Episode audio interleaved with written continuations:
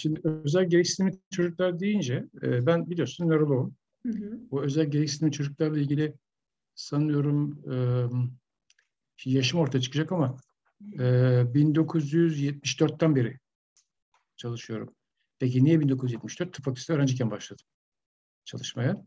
Spastik çocuklarla, palsy ile. Sonra yanına otizm girdi. E, gibi böyle e, şeyler. Sonra bir ara ortopedi federasyon başkanlığı yaptım bir dönem. Şu an Spastik Çocuklar Vakfı Yönetim Kurulu'ndayım. Kurucusuyum aynı zamanda ve yönetim kurulundayım. Kurucularından birisiyim daha doğrusu. Gibi böyle bir takım çalışmalar oldu. Ve buradan nereye gidiyorum? E, ben bir genel nöroloğum. Ama bu genel nörologdan gelişime doğru girmeye, girmeye başladım ben. E, çocuk gelişimine. Çocuk gelişimine girmeye sebebi ise Marmara Üniversitesi'nden öğretim görevlisi olur musun teklif geldi. Derken öyle beş üniversite oldu. Şimdi iki tane daha ilave olacak büyük ihtimalle. E, böyle dolaşıyor olay. Peki ne anlatıyorum ben burada? Özel eğitim, özel gereksinimli çocuklara anlatıyorum. Onların beyin yapılarını. Nasıl bunların uyarılması gerektiği e, konusunda e, eğitimcilerin eğitim yapıyorum. Eğitimcilerin de ailelerle ilgili. Bu Covid döneminde ise olay biraz daha değişti. 200'e yakın e, sunum oldu. Bu sunumda e, aileler de vardı. E, bu zaman ailelerle de birlikte diyalog kurduk. Böyle gitti. İşte bugün sizinle ben belli bir konuyu e, e, tartışmak istiyorum. Bu belli konu ise nörobilim açısından açalım mı şeyleri? Nörobilim açısından e, acaba olaya nasıl yaklaşabiliriz konusu var. Şimdi burada kısıtlı bir e, şey aldım, e, konuyu aldım. Siz de zaten öyle istemiştiniz. Pardon. Burada e, nörobilim açısından otizm. Çünkü otizm birçok açıdan bakılabilir. Yani psikiyatri açıdan bakılabilir, ergoterapi, fizyoterapi, özel eğitim gibi birçok açıdan bakılabilir. Ben nörobilim açısından otizme bakacağım. Bu nörobilim açısından acaba biz otizme nasıl bakabiliriz? 1987 yılında ben Otuz Çocuklar Derneği kurdurdum. Ee, e, kurdurdum diyorum çünkü ben kurucu olmadım. O sırada Sıpat Çocuklar Derneği ve Vakfı'nda olduğum için e, bu e, ailelere bu derneği kurmanı rica ettim. 1987 işte hesap edin kaç yıl olmuş. Sanırım Türkiye'deki ilk e, dernek oldu. Şimdi otizmi nasıl tanımlarız? Acaba nasıl fark ederiz? Hele bu Covid döneminde o kadar çok karıştı ki. Aa, otizm nasıl karışır? Hadi bir bakalım otizm nasıl karıştığını. Yani... Bir kere hepinizin bildiği şeyler. Yani aynı lafları diyeceğim ama kusura bakmayın. Sonra bunu toparlayacağım. Konuşmanın gecikmesi. Göz teması yetersizliği. Herkesin bildiği kitap bilgisi bunlar. Tepkisizlik, kitap bilgisi. Az ve aşırı hareketlilik. Bakın e, burada yine hareketlilik konusunda dikkat edelim. Yine bir sanıyorum gazetelerden bir tanesi de yazmıştım ben Türkiye'de ilk defa. Hiperaktivite ile hiperkinizi arasındaki fark. Herhalde bir 30 sene olmuştur bunu yazılı. Bu biraz karıştırıyor hiperaktivite. Her hareket çocuğa hiperaktivite diyoruz. Değil. Hiperaktivite farklı bir olay. O yüzden o konuda girmeyeceğim. Onun haricinde istiyorsanız başka zaman konuşuruz. Az veya aşırı hareketlilik içerisine giriyor bu çocuklarda. Ama e, mesela işte bu hafta gelenleri söyleyeyim ben size. Kapıdan içeri girdi. Aa, bir oraya koşuyor, bir oraya koşuyor, bir oraya koşuyor. Anlamsız fakat bir yere çarpmadan koşuyor. Anlamsız hiperaktif tanısı konmuş. Değil bu hiperaktivite. Çünkü otistik davranışlarda bu şekilde ortaya çıkıyor. Hiperaktivite çok farklı bir kavram. Ee, dikkat sorunları söz konusu oluyor. Bakın demin ne dedim? Çocuk bir yere çarpmadı koşarken dedim. Demek ki bu çocuk aslında eğitim almış olan bir çocuk olarak geldi bana. Çünkü dikkat ediyor bir yere çarpmamaya. Kontrolsüz duygu durumu. Ha. Kontrolsüz duygu çok ilginç. Benim e, bu çocuklarla otizmle bahsettiğim zaman çok tuhaf bir hikayem var. E, bir gün bir çocuğun evine gittim. E, sanırım yaşı 30 civarındaydı. Kapıda beni görür görmez balkona çıktı. İmdat beni öldürüyorlar diye bağırma başladı. Aa. Şaşırdım. Ondan sonra sordum ailesine. Niye dedim. Çocuk girdi içeri yine benim surattan bakmıyor. Yine balkona çıktı. İmdat beni öldürüyorlar diye. Meğerse yıllar önce ben o çocuğa ters bir laf etmişim. Bakın bu çocuk bunu kaydetmiş. Kaydetmiş. Bunların çoğu biliyorsun dışarı vurmaz bu duygusunu. Ama duyguları eğer olumsuz bir kaygı durumu ise dışa vurabilir ve dışa vuruşu da hiperaktivite, dürtüsellik gibi kavramlarla tanımlanabilir. Göz teması kuramazlar. Sınırlıdır göz temasları kursala bile. Sınırlıdır. Birkaç saniye. Ama e, şimdi yanımda asistanım var. Yani bir psikolog. asistan. E, şimdi o da, o da gülmeye başladı. Mesela göz teması kurmuyor çocuk ama e, ildiğinizi gördüğünde bayağı bir süre e, göz teması kurdu. Çapkın çocuk tabii, erkek çocuk. Öyle düşünmek lazım. Konuşma gecikmesi söz konusu olabilir. En çok gördüklerimizden bir tanesi konuşma gecikmesi. Şimdi konuşma gecikmesi deyince, bakın bu çok önemli bir şey. Aslında çocuk sözel konuşma gecikmesinde ifade eder. Çünkü çocuk beden diliyle konuşur bunlar. Karşıdan bakarsa anlarsınız. Yüz ifadesiyle, sizinle göz teması kurmamasıyla, el hareketleriyle, zıplamasıyla, koşmasıyla anlarsınız bu çocuğun duygularla ilgili sıkıntıların ne olduğunu, beyninin nerelerinde sıkıntılar olabileceğini anlamanız burada mümkün. Çünkü konuşma gecikmesi bile ipucu verebilir. Lateralizasyon gecikmesi işte bu. Ee, bugün bir eski öğrencim geldi. Ee, şey telefon gelebilir onun için. Ee, konum atacaklar ya. Bir öğrencim geldi. Hocam pardon, ee, siz sun, sunumu ilerletiyor musunuz? Şu an ekranda sunum ilerlemiyor. Var. Şu an sabit. Ben ilerletiyorum şu anda. Şu anda ilerlemiyor mu? Şu an ilerlemiyor. Televizyon, tablet, bilgisayar kullanımı diye bir satır çıktı. Çıkmadı mı? Yok. Çıkmadı. Var. Şu ilk, ilk sayfada, ana sayfada. Birinci sayfada. Paylaşımı durduralım tekrar. Dün, dün de yine aynı şey oldu durumda. Dün dedim ya iki saat uğraştım diye. Tamam. Tekrar paylaşıyorum. Slayta başlamadığınızı düşünüp e, uyarma gereksinimi duymamıştım. Tabii. Şimdi görünüyor mu? Evet şu an e, konuşma gecikmesi Heh. Konuşma Evet. gecikmesi. Tamam. Tamam. Kusura bakmayın. Dün de aynı sorunla karşı karşıya kaldım. Ee, bir bilgisayarda sıkıntı var. Sen ilerlet istersen. Şimdi e, konuşma gecikmesi, lateralizasyon gecikmesi olabilir. Yani e, elini kullananlarda işte konuşma merkezi soldadır deriz. Ama şöyle de diyebiliriz. Bugün günlerden pazar. Sol taraf konuştu. Bugün günlerden pazar. Galiba yarın da pazartesi olacak galiba. Ben de pazartesi günü bayağı yoruluyorum. Çünkü başka işlerim oluyor.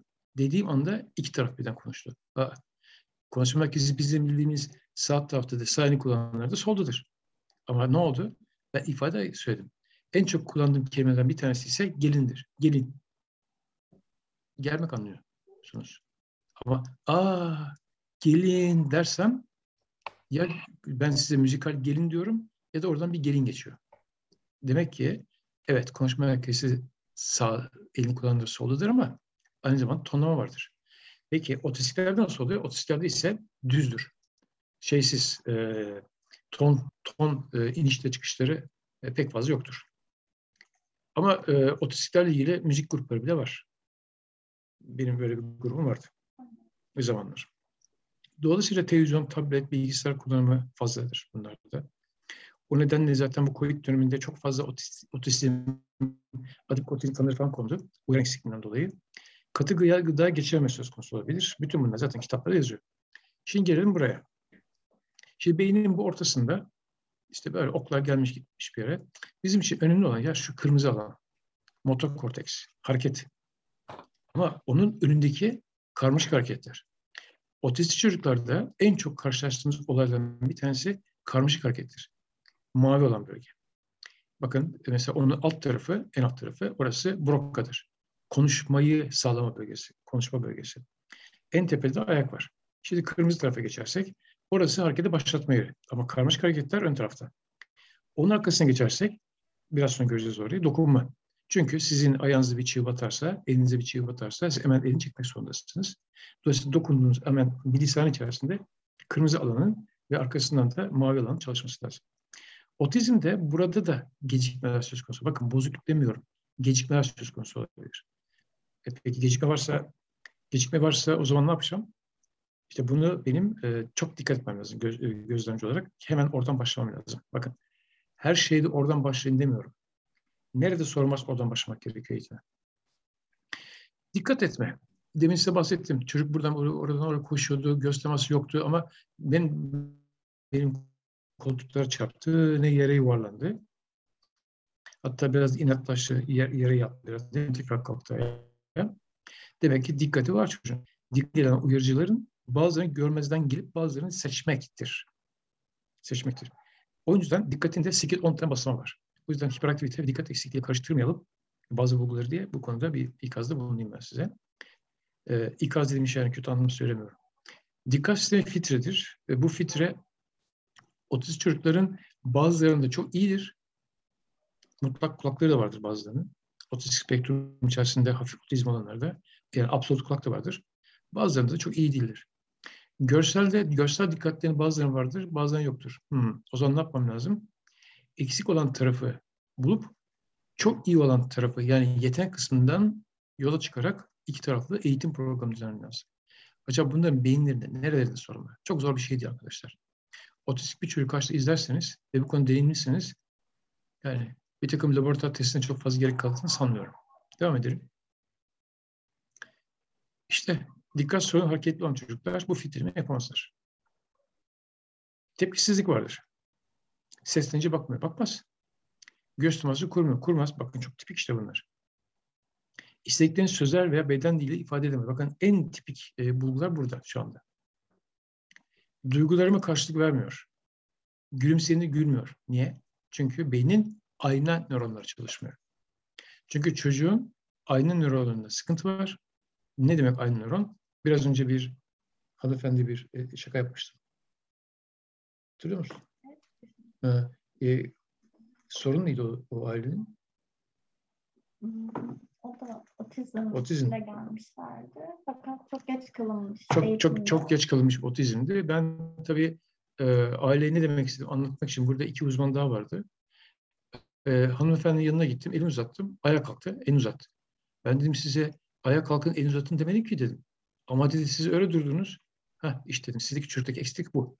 Yani bu çocukların çoğu ayna nöronları çalışmıyor. Karşıdakinin ifadesini algılayamıyor sanıyoruz. Aslında algılayıp cevap vermiyorlar. Bu hanımefendi de biraz bozuldu önce. Sonra güldüm, şakalaştım. Bakın dedi bu böyle. Beyin böyle çalışıyor. Sizin çocuklarınızda bu tip sıkıntılar var. Bunların eğitimi içinde bir takım programlara ihtiyaç var. Biz burada üç e, eğitimci, affedersin eğitimci değilim, ben hekim ve iki eğitimci bu konu tartıştık ve bir de ergoterapiste de e, veya fizyoterapiste de yarın bir yeniden konsültasyon yapacağız bu çocukla ilgili. Duygu durumu. Ah sürekli ağrılıyor, sonra bağırıyor. Anlayamıyorum neden olduğunu. Bakın bir çocuk, e, e, bir genç kız e, muayene etmiştim. Çok acıklı bir hikayeydi. E, Down bağırıyor çocuk. İlaçlar veriliyor olmuyor. Uyku ilaçları verilmiş olmamış. Bir sürü şey olmamış. Ne çıktı? Kızın safra kesesinde taş. Dedim ki bunu bir uyutalım. Bir batına bakalım. Çünkü ben çok karşılaşıyorum onunla. Bir batına bakalım. Dedim bu çocuğun iç organlarında sıkıntı var büyük bir ihtimalle. Ama çocuk karnım ağrıyor diyemiyor ki. Sadece bağırıyor çocukcağız. Zavallı. Safra kesesinde taş çıkmıştı. E, kafasını duvara vurmaya başlıyor. Ya bakın çocuklar kafasını duvara vuruyorsa ya burada duyuyla ilgili sıkıntı var ya anksiyete var ya da demin bahsetmişim gibi iç organlarda bir sıkıntı olabilir. Bunu es geçmeyelim. Çünkü çocuk neresine ağrıdığını söylemiyor. Koşuyor, duvara kafasını vuruyor, ağlıyor, gece uyuyamıyor gibi düşünün. En basit idrar yaptırırsınız ya da bir ultrason yaptırırsınız bulursunuz. Her çocukta değil.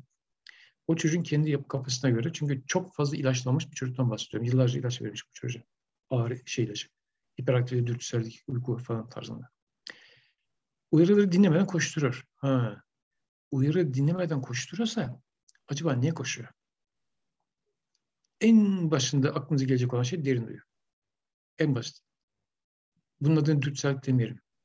Önce derin duyu eksiği mi acaba? Bu çocuk niye zıpladı dürtürken? Alt kattakilerle niye kavga ediyor? Gazete çıktı biliyorsunuz. E, dava aldılar birbirleriyle. Davalılar şu an. Bir alt kat komşu, katı komşu. Basında, basına yansımıştı. Uyarı dinlemeden koşturuyor. Nedeni? En basit derin duyu, en basiti. Evet, belki de çocuk uykusuz, belki de öfkeli, belki de yüz ifadesini algıladı, cevap vermek istemiyor. Benim başıma geldiği gibi çocuk balkona çıkıp bağırıyor. İmdat beni öldürüyorlar diye. O yüzden bu çocukların aynen nöronlarının çalışmadığı iddia ediliyorsa da çalışabilir ama biz anlayamıyoruz. Ağır otistiklerde özellikle. Dikkat. Gözlem çok önemli. Çok iyi analiz almak önemli. Çok dikkat etmek lazım. Geçen gün sen bir aileden bahsetmiştin. Ne kadar güzel bilgi veriyor diye. Hı. Hatırlıyor musun? Hı hı. Yani o kadar ender rastlıyoruz ki o, nereydi onlar? Yabancı uyruklu muydu? Ee, yabancıydı. 4-5 dil biliyordu. 4-5 dil bilen bir aile. Hı Ee, hı. 4-5 dil bilen bir aile, bakın 4-5 dil bilen bir aile. özellikle. Biz Türkçe anlattı. Biz böyle karşı karşıya baktık. Aa, dedik ne kadar güzel. Böyle tarih sırasıyla ve her şey böyle bulgula tık tık tık tık tık bir edebiyatçı gibi şiir yazar gibi tırır tır tır anlattı. Bizi böyle rahatladık. Beş dakikada her şey e, anlattı kadıncağız. O yüzden gözlem çok önemli. Aileden alacağınız bilgide ailenin kültür deyince üniversite mezunundan bahsetmiyorum. Ailenin o işi algılaması çok önemli. O yüzden bu çocuk uyarıları dinlemeden koşuşturuyorsa neden koşuşturuyor bakmak lazım. Erken teşhis önemli. Karışabilir birçok tanılarla. En belirgin özelliği nedir? E, konuştuk ama bir daha bakalım. Hah, işte bu. Peki bu niye? Ben bunu son birkaç yıldan beri kullanıyorum. Ee, özellikle kentleşmenin sonucunda ortaya çıktı bu. Uyaran eksikliği. Ee, hele bu COVID döneminde iyice arttı. Bunlar otizm, atipik otizm tanılarıyla çoğu e, şu anda eğitim alıyorlar. E, otizm olabilir, uyaran eksikliği olabilir, karışabilir. Çok iyi gözlem yapmayı bilmeyen bir uzman veyahut da vakit ayıramayan bir uzman, yani görüyorsunuz her taraf dolu tıktım tıktım, e, ayıran bir uzman burada yanılabilir. Yani çok geniş zaman almak lazım ve bir de biraz sonra göreceksiniz çoklu uzmanlarla beraber çalışmak gerekiyor. Çok uzman. E çok uzman dediğimiz zaman nasıl bir şey bu? Bakarız. Nasılmış? Uyaran eksikliği nedir? Bakın dışarıdan gelen kaç tane duyumuz var bize? Cevap var mı? Herkes kapalı galiba. Neyse beş diyelim istersen. Ben ilkokuldayken beş öğrenmiştim. Ee, arkadaşlar eğer slaytlar yine atlamıyorsa ikaz edin bizi. Ben demin hiç farkında değilim. Çünkü dünkü sunumda aynı şey oldu. Hocam. Şimdi duysal uyaranları alırız. Hadi 5 mi, 6 mı, 7 mi, 8 mi? Siz artık ne, ne, nasıl düşünürseniz öyle düşünün.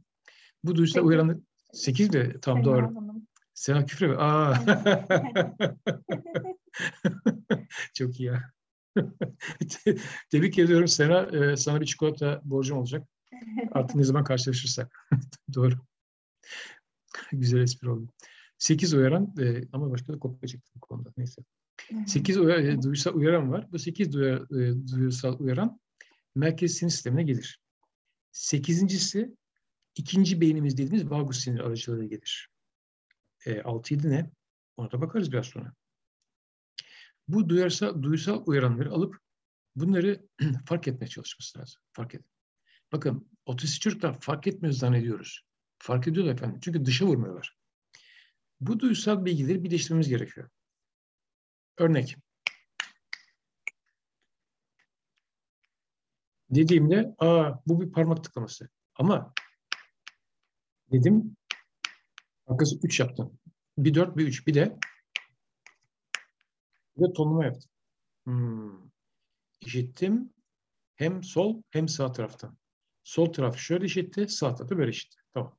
Bunu da birleştirdik duysal bilgileri. Ve bu algılamaya geçti. O zaman algıladığımız zaman zaten bunlar beyinde birikir. Birikecektir. Önemli olan şey uyaranını doğru vermek. Organize etmemiz, etmemiz gerekiyor. Organize etmediğimiz takdirde ki zaten otistik çocukların en önemli özellikleri organize etme sorunlarıdır. Bakın. Organize etme sorunları birçok özgül öğrenme güçlüklerinden başlayın da e, diğer tablolara kadar ya sizin konu, bu kongrenin konusu olan birçok yerde organizasyon sıkıntısı söz konusu olabilir. Örnek cerebral palsy. Hareketlerde organizasyon katılamıyor. Cerebral palsy'de, hareket sisteminde. E, görme engelliler. Görsel yönden organize edemiyorlar. Ama ne yapıyorlar? İşitme ve dokunma duyuları aracılığıyla beyindeki organizasyonu kuruyorlar. O yüzden otizmde de çocuğun nerelerde yetenekli olabildiği, nerelerde gecikme olduğunu 3-4 yaşına kadar ki 3 yaşında otizm belli olur diye iddia edilir. Hayır. Daha erken erdiğini birisi fark edebilir. Veya 3 yaşında fark edildi diyelim. 3 yaşında 4 yaşında fark edildiyse eksiklerin ne olduğunu fark edip organizasyona gitmek gerekiyor. Evet. O zaman bu kişilerin duyulan gelen uyaranlara uygun yanıtlar verebilir. Demek ki otizm olayında da erken eğitim gerekiyor. Bunu yaparsak, o kişiyi anlarsak tamamen düzeltiriz demiyorum. Yani çocuk tamamen bizim gibi olur demiyorum. Ama topluma uyumlu hale gelen bilişsel yönden eksik kalsa bile, bakın eksik kalsa bile yeteneklerden yararlanarak o eksikliği giderme şansı sahip olabiliriz. Oluruz demiyorum. Olabiliriz. Nereden? Yeteneklerden yola çıkarak. Evet, bir sonraki şey. Ha, işte, işte. Sena teşekkür ederim. Görme, denge, derin duyu, dokunma, tat, koku, işitme. Kaç tane oldu? 3, 4, 5, 6, 7 tane oldu. Bir tane de ha, bir tane şeyden var değil mi? 3, 8. duyu iç organlardan gelen var. İç organdan gelen duyu var. O demin bahsetmiş olduğum otistik zavallı çocuğun devamlı cak cak ağzı açık bağırması ağrı duyusu o. E, safra kesinde taş çıkan çocukta olduğu gibi. Geçelim. Şimdi biz duyular, gelişim yedi duyu alıyoruz dışarıdan. Ne zaman alıyoruz? Anne karnında biri başlıyor, dokunma. Dışarı çıkıyorsun ışık, sonra ses. Ne oldu? Akademik alan, akademik merkez değil. Akademik alanın en önemli kısmı başlıyor zaten gelişmeye. Sonra diğer tat, koku işte annenin memesindeki tat ve koku gibi olaylar gelişiyor. Sonra motor planlama. Ne zaman motor planlama söz konusu olur? Baş kontrol başladığı zaman, üçüncü ay diyelim. Oturma altıncı ay. Sonra yürüme yedinci e, aydan sonra emeklemeden sonra e, e, ayağa dikilme ayı. O zaman motor planlama bunun olması gerekiyor. Bu çocuklarda, otist çocuklarda çoğu kez emekleme gecikmesini görürsünüz. Eğer emekleme gecikmesi varsa hemen burada ergoterapisinin veya fizyoterapisinin devreye girmesi gerekiyor. Bu çok e, önemli e, bir olay. Yer çekime karşı koymak ise bir yaş civarı. Ona zaten çocuk konuşur. Uyarı eksikliğinde ise jest ve mimikleri anlamda zorluk, otizm gibi, empatide güçlük, aynı örneğler, otizm gibi, bebekten itibaren başlayan beslenme sorunları, otizm gibi, sosyal geçim gibi gidiyor. Çocuk doğduktan sonra e, karşılıklı anlaşılarak konuşmuyoruz. E, e, spontan konuşuyoruz. e, bir çocuk geldi karşı karşıya, karşımıza. Anne ilk sorduğum soru benim nedir? Meme emdi Ha, mi? Ne Meme, kadar meme indi sürede? mi? Ne kadar süre emdi? Memeyi acaba yeteri kadar emiyor muydu? Isırıyor muydu? Teşekkür. Isırıyor muydu? Sütünüz yetti mi? Çünkü ne oldu? Dokunma. Ne zaman? Anne karnından başlayan dokunma doğduktan sonraki aylarda devam ediyor. Sosyal geri çekilme, dil gelişme gecikmesi, fiziksel hastalıkla açıklanan gelişme gerikleri uyaran eksikliğiyle atipik otizm tanısı da alabilir ve bunlar hafif otistik tablolarla karışabilir. Tabii otizm çok geniş bir yelpaze hepiniz biliyorsunuz. O geniş yelpazenin neresindeyiz acaba? Otizm mi? Acaba diğer otistik spektrum bozuklukları mı? Zihinsel engel mi? Dikkat eksikliği hiper... Hayda. Dikkat eksikliği hiperaktifi nereden çıktı şimdi? Çıkar efendim.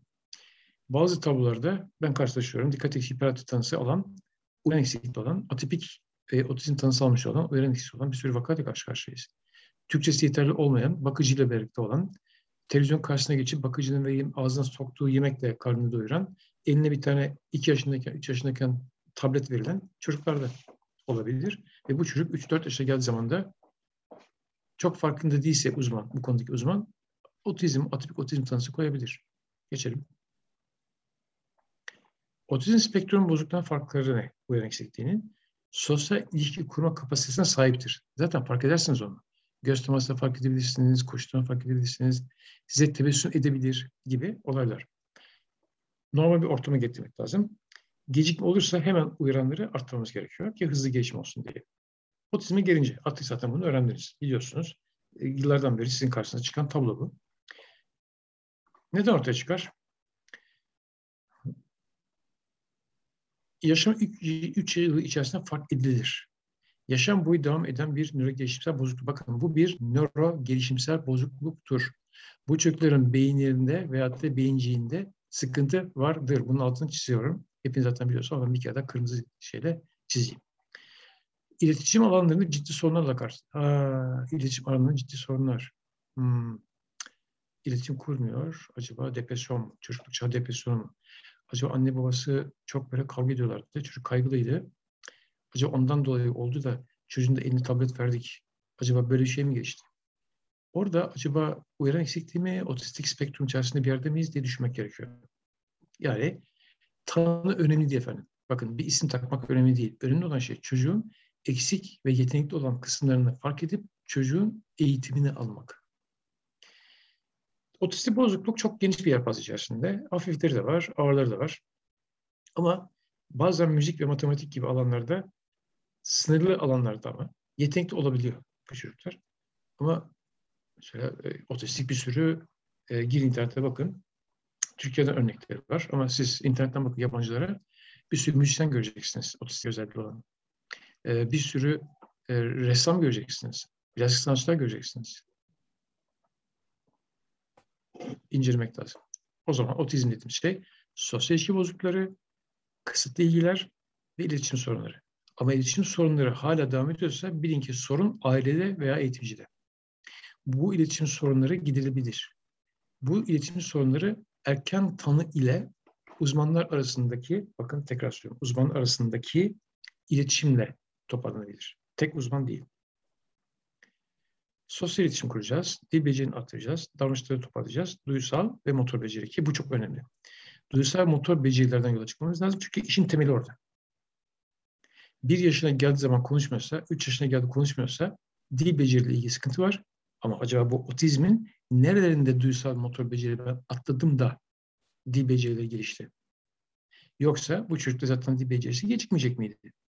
Çünkü nöronlar arasında bağlantıları kurulmuş olabilir bu çocuk. Veya genetik olarak onlar zaten sıkıntı gelmiş olabilir. Ve bunun sonunda davranış ortaya çıkacak dil beceriyle. Çünkü ikide bir vuruyorsa, ikide bir bağırıyorsa, davranışta bozuksa ilaçlayalım mı? Hayır.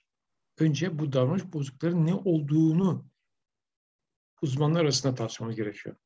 Bakın uzmanlar uzmanlar deyip duruyorum. Uzmanlarda en önemli olan olay transdisipliner çalışmadır.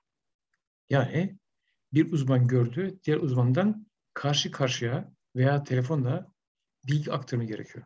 Bakın karşı karşıya veya telefonla. O zaman bu transdisipliner oluyor. Bu yapmaz nedir?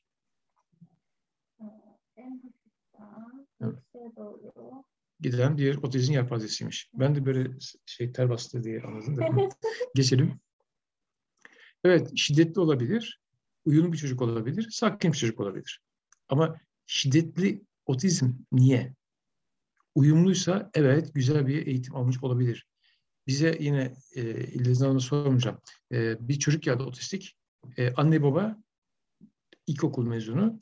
Fakat ben nereden bu eğitim aldınız diye sonra şaşırdım. Hayır biz eğitim almadık dediler. Tamam.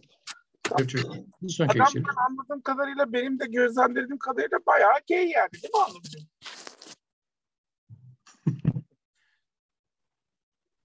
Bebeklik döneminde gülümseme, eğlenceli mimikler gibi duygusal tepkiler yanıtsız kalma, erken işaretler. Babıldamada gecikme, el sallamada, parmağıyla işaret etme gibi becerileri gösterme. Bakın konuşmayı bilir ama parmağıyla işaret eder, gösterir su içeceğim diye. Ama en önemli bir tanesi üçüncüsü, dokunmaktan kaçınma. Bu çok önemli. Çünkü dokunma anne karnında suyun içinde başlar. İki yaşına geldi hala kelime kullanamıyor. Burada dikkat edin. Cümle kuramıyor. E, cümle kuramayabilir. Birkaç lisan varsa ortada kurmayı kuramayabilir ama kelime kullanmaya başlamasını bekleriz. Erken teşhis önemli.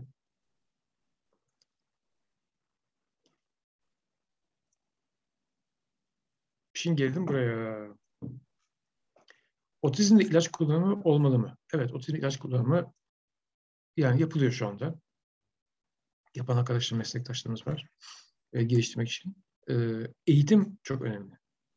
Eğitim çok önemli çünkü e, eğitim çocuğun beyin 185 ila 150 milyar dediğimiz hücreler arasında bağlantı arttırır. Bağlantı arttığı zaman zaten çünkü bir şey öğrenmiş olduğunu kabul edersiniz. Örneğin size ben şimdi bir şey anlatmaya çalışıyorum. Belki siz bunu biliyorsunuz. Ne oldu? Bunun üzerinden gitti diyorsunuz doktor.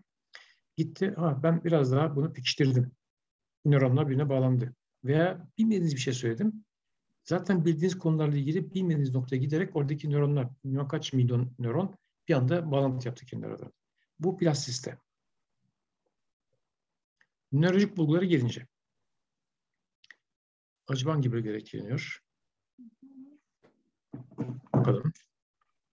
Bakın şimdi beyni ortadan ikiye böldük. Bunu muhtemelen biliyorsunuz. Beyni ortadan ikiye böldüğünüz zaman sağ hemisfer, sol hemisfer kavramı var. Bu sağ ve sol hemisferlerdeki bilgiler korpus kallozum. Hani şuradan yay görüyorsunuz ya işaretleyeyim misin? Evet. Korpus kallozum aracılığıyla ilişki bir anda bir tarafa oradan buraya geçer. Biz eğer çocukta bir lateralizasyon bozukluğu varsa, yani bir taraf daha baskın değil ise bazı konularda, her konuda değil.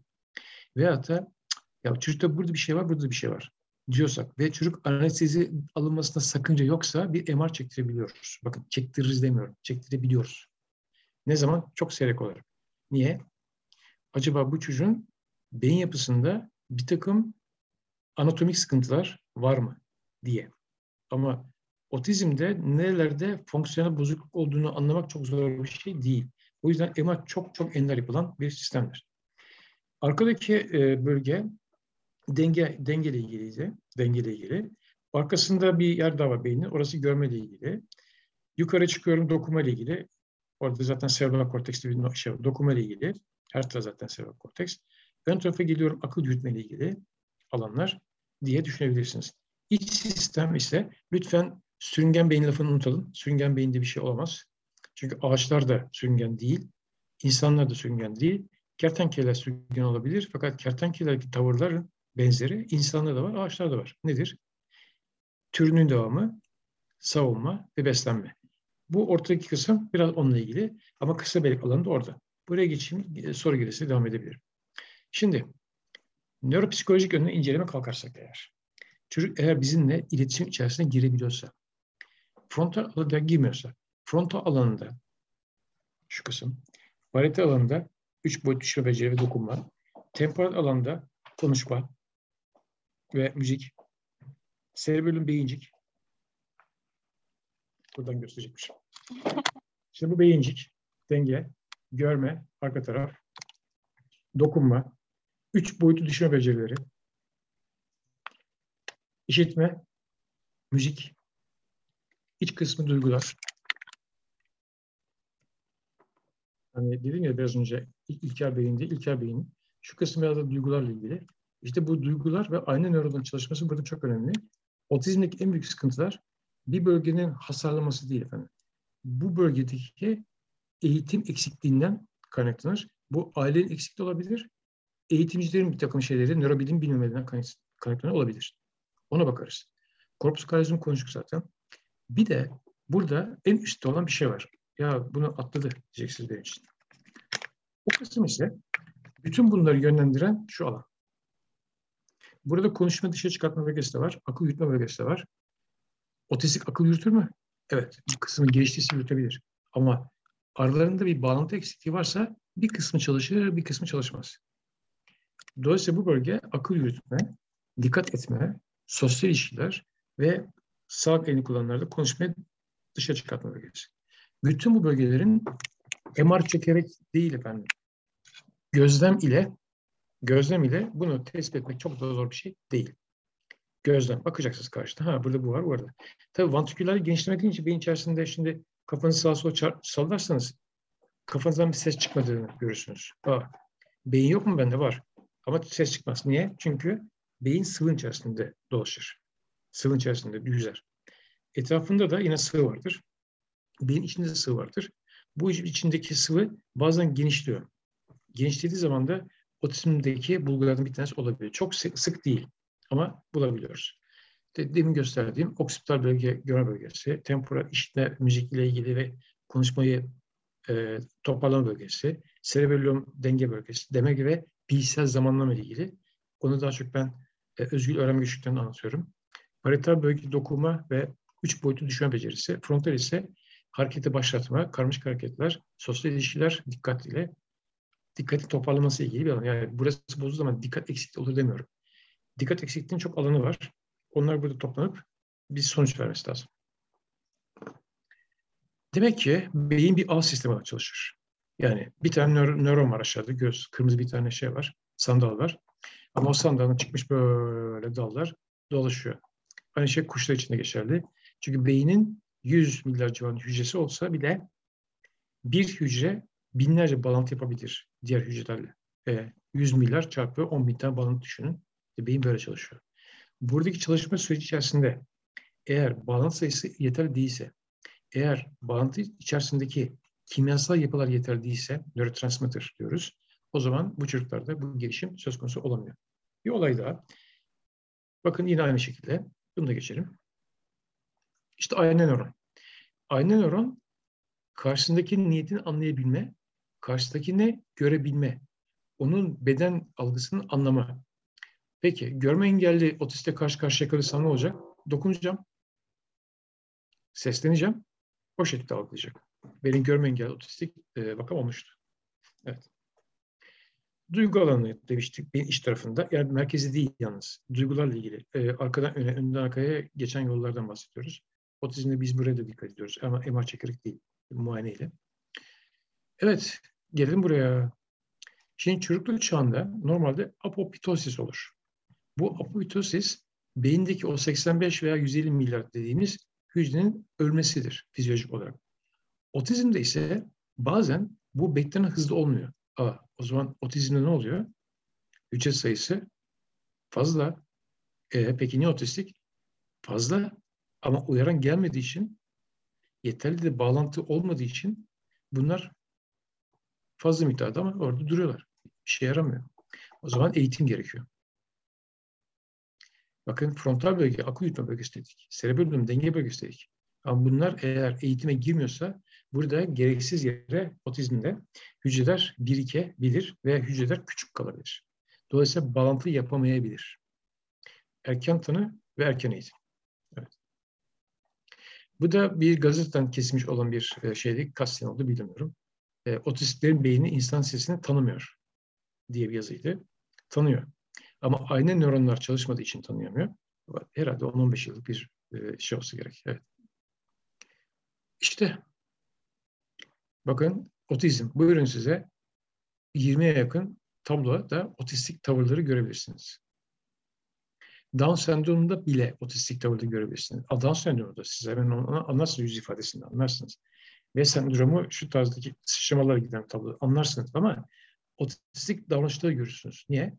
Çocuk West sendromu sık sık epilepsi nöbeti geçirdiği için beyin hücreleri arasındaki bağlantılar yeterli olmayabilir. Angelman sendromu. Şu ara çok moda oldu Türkiye'de Angelman sendromu. Dernekleri var. Angelman sendromu da yine otistik tavırda içerisindedir. Tebessüm gülen ama şiir ve müzikte üstün yetenekli olan çünkü beynin demin size bahsetmiş olduğum şu bölgelerinin, şu bölgenin çok iyi gelişti, iç kısmının çok iyi geliştiği bir tablo Angelman sendromu. Burada benzer daha bir sürü var. Geçelim. Evet. O zaman ne yapacağım? Çocuğun yüzüne bakacağım. Yüz ifadesi nasıl? Acaba bir heykel gibi mi duruyor? Tebessüm etmiyor mu? Ellerinin sakinken duruşuna bakacağım. Acaba nasıl duruyor?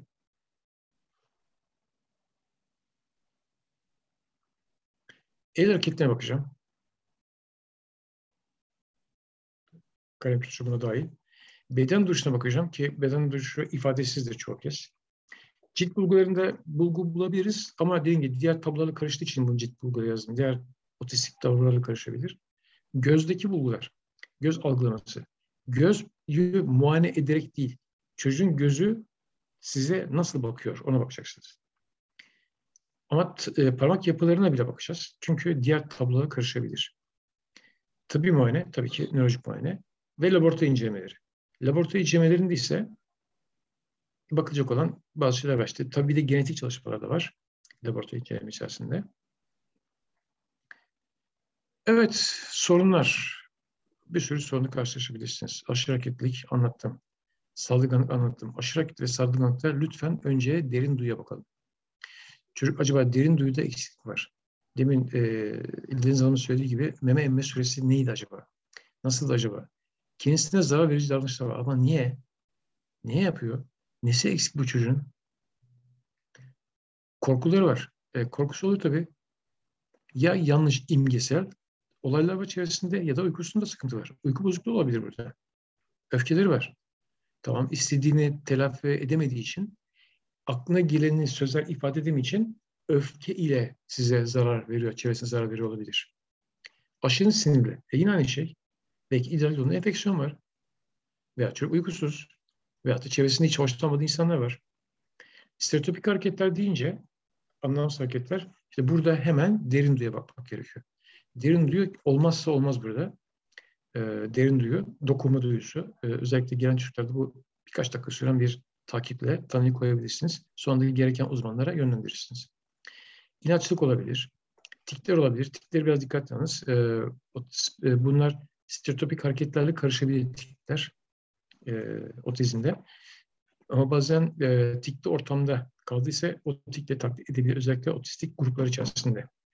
Veyahut da öğrenme güçlüğü veyahut da işte e, diğer e, engellilerle ilgili, e, olan e, gruplar içerisinde taklit edebilir.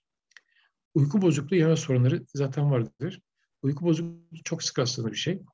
Yeme sorunları ise yine bu da yine bir fizyoterapist, ergoterapistin çok dikkat etmesi gereken bir şey. Katı gıda, sulu gıda, yumuşak gıda, taneli gıda diye ayırt lazım. Cinsel taciz olabilir, ereksiyon olabilir, mastürbasyon olabilir. Karşılaşıyoruz çok bunlarla. Onlar tabii şurada, şu anda konuşacağımız konular değil. E, dokundurmak istemiyordur çocuk. Suya girmek istemiyordur. Banyo berber. Mesela benim bir hastam var. E, takip ettiğim. E, 80'e yakın. E, 4-5 yıldan beri banyo yapmadı. Reddediyor. Bu tekrarlayıcı hareketleri nasıl anlayabiliriz? Tekrarlayıcı hareketleri önlemenin e, yolu ergoterapist ve fizyoterapistlerle görüşüp derin duyuyu önce bir incelemek lazım. Derin duyuda eklemlerde sıkıntı var mı acaba diye. Ona bakmak gerekiyor. Bunun dışında e, mesela derin duyu gidermek için saçma bir şey söyleyeceğim size. Eğer imkanınız varsa bir ata bindirin. Ama siz de yanında olacaksınız. Bir ata bindirin, bindirin. Atın üzerinde şu derin duyu bir alsın bakalım. E, o derin duyu hep onda duruyor zaten farkındasınız. Fakat çok zarar veriyorsa ilaç verilebilir.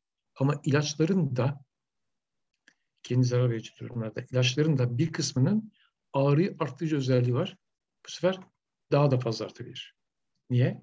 Çünkü ağrı artıyor, daha da zarar, zarar ediyor. O yüzden çocuğun kendisi zarar vermesine ilk yapması gereken şey ergoterapistlerden mutlaka bir e, bilgi alması ve ailenin ne zaman bu çocuk kendine zarar verici davranışta bulunuyor olduğunu incelemesi gerekiyor. Ve onu uzmana aktarması gerekiyor. Korkular, işte anlattım diye böyle imdat beni öldürüyorlar diye bağıran çocuk. Öfke nöbetleri, aşırı sinirlik, stereotipik hareketler. Yine demin gelen soruya vermiş olduğum cevaplardan bir tanesi. Tamam.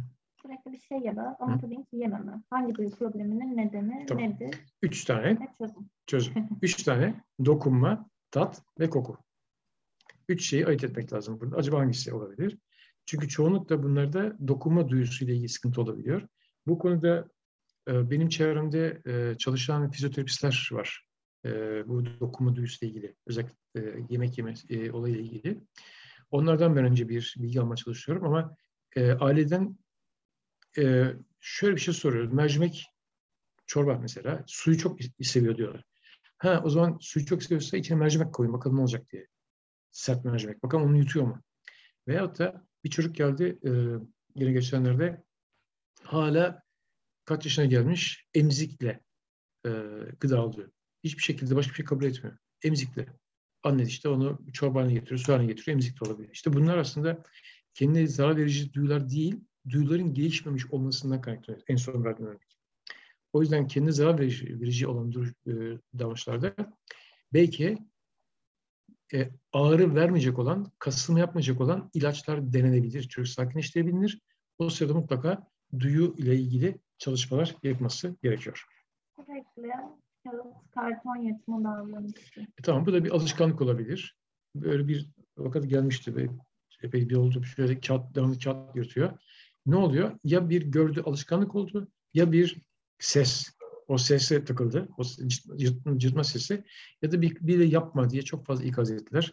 Yani şöyle okşayarak hadi gel yavrum işte falan tarzında konuyu değiştirerek e, bir pedagog veyahut da bir okul eğitimcisi veyahut işte bir psikolog e, yardımı gerekiyor burada. E, bunu çok sık rastlıyoruz dediğiniz gibi. E, ben de işte geçenlerde gördüm. Tek kağıt yırma davranışı, yırtma davranışı. E, o da dediğim gibi yine bir alışkanlık olabilir veya ses olabilir. Bunu dikkat etmemiz lazım.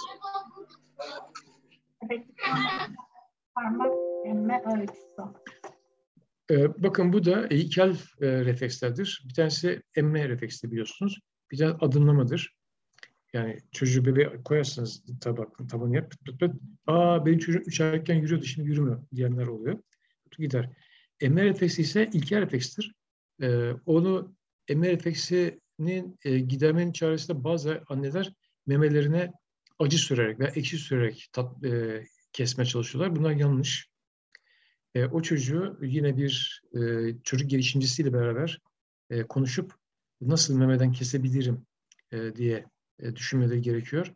Çünkü emme refleksi mutlaka olması gereken bir refleks ama uzun sürüyorsa o zaman e, biraz ileride sıkıntılar olabilir. Yani 3 yaşına kadar devam ediyorsa e, o biraz sıkıntı olabilir. Onun için onu mutlaka e, bu konuda ilgili uzmana danışmak gerekiyor. 2 yaşında okumaya başlayan ama dil konuşma ve sosyal duygusal alanda sorun yaşayan bir öğrencim var hocam. Hiperleksiden söz edebilir miyim? Tabii e, yani bir isim takarsa hiperleksi diyebiliriz ama e, iki yaşında okumaya başladıysa çocuk e, ama dil konuşma ve sosyal duygusal alemde sorun yaşıyorsa yine bu akademik bir şeydir, yapıdır. E, muhtemelen çevresinde e, renkli bir takım yazılar. Ben böyle birkaç çocuk gördüm. E, araba markalarını da bilebilen, tabelaları da bir kısmı okuyabilen çocuklar var. Yani çok sık tabelaları gördüğü zaman onu lap diye alıyor. Özellikle de tablet üzerinden e, gidiyorlar çocuklar. Tablet üzerinden de oyunlarda e, şeyler başlayabiliyor. E, algılar başlayabiliyor. Ama iki yaşında gerçekten kitap okuyabilecek kadar e, bilgisi olan çocuklar ben çok seyrek gördüm. Görmedim, gördüm. E, onlarda görsel algısal yetenek var ama e, konuşmaların da biraz erken gelişmiş olabileceğini düşünmemiz gerekiyor okumada.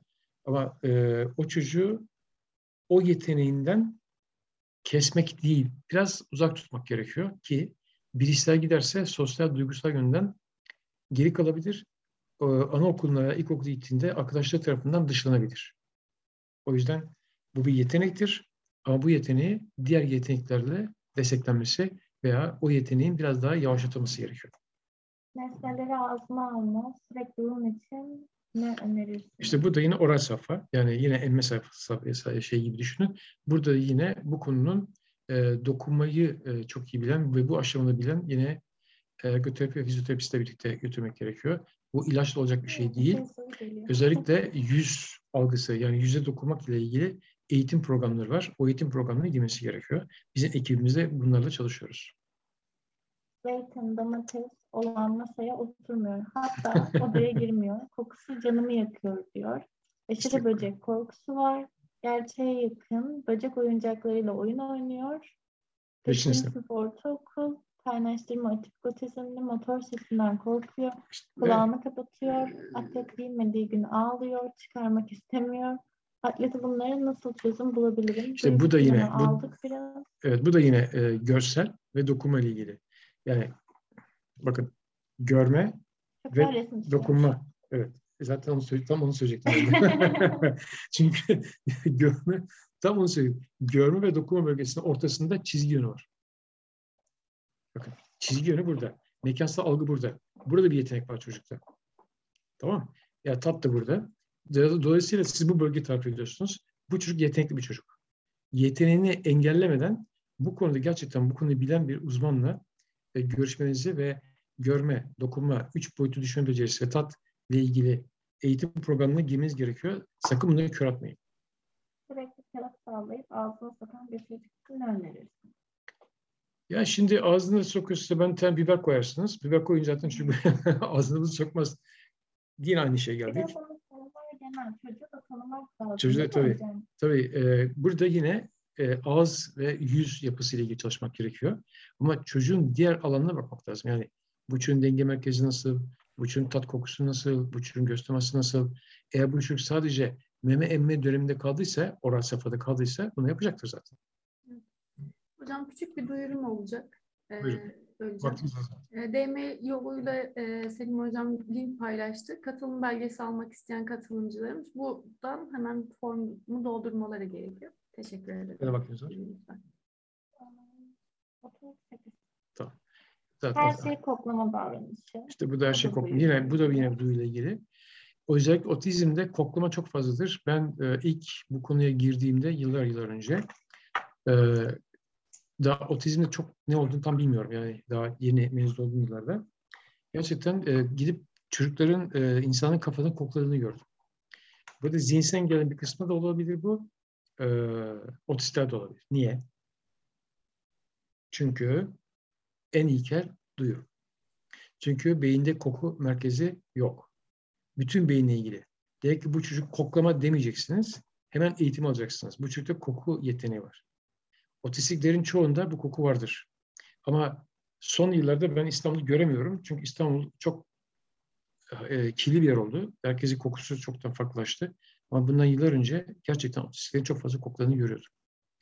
Ya onun çünkü ilkel duyu, en eski duyu ve beyinde bütün alanların birçok alanla ilgili. İşte elma kokusunu, armut kokusunu, limon kokusunu, bir karanfilin kokusunu ayırt etmek gibi beynin bir sürü yer ilgileniyor ve o sırada zaten gözünün önüne o nesneler geliyor. O yüzden koklama otistlerde çok sık rastladığım bir şey. Onun da eğitim var. Eğitimde yapılabilir. Panda sendromu hakkında bilgi verebilir misiniz? Ya bunu şimdi öz, o özel şeyleri girmeyelim, pandaslara girmeyelim çünkü çok uzun sürer.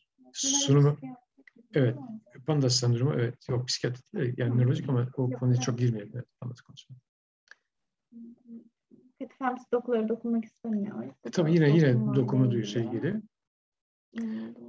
Pa, Pandas'ta yalnız şey e, bakmanız aklıma gelmişken e, üst solunum yolu enfeksiyonuna bakmamız gerekiyor orada. Yani burada bir iltihap var diye.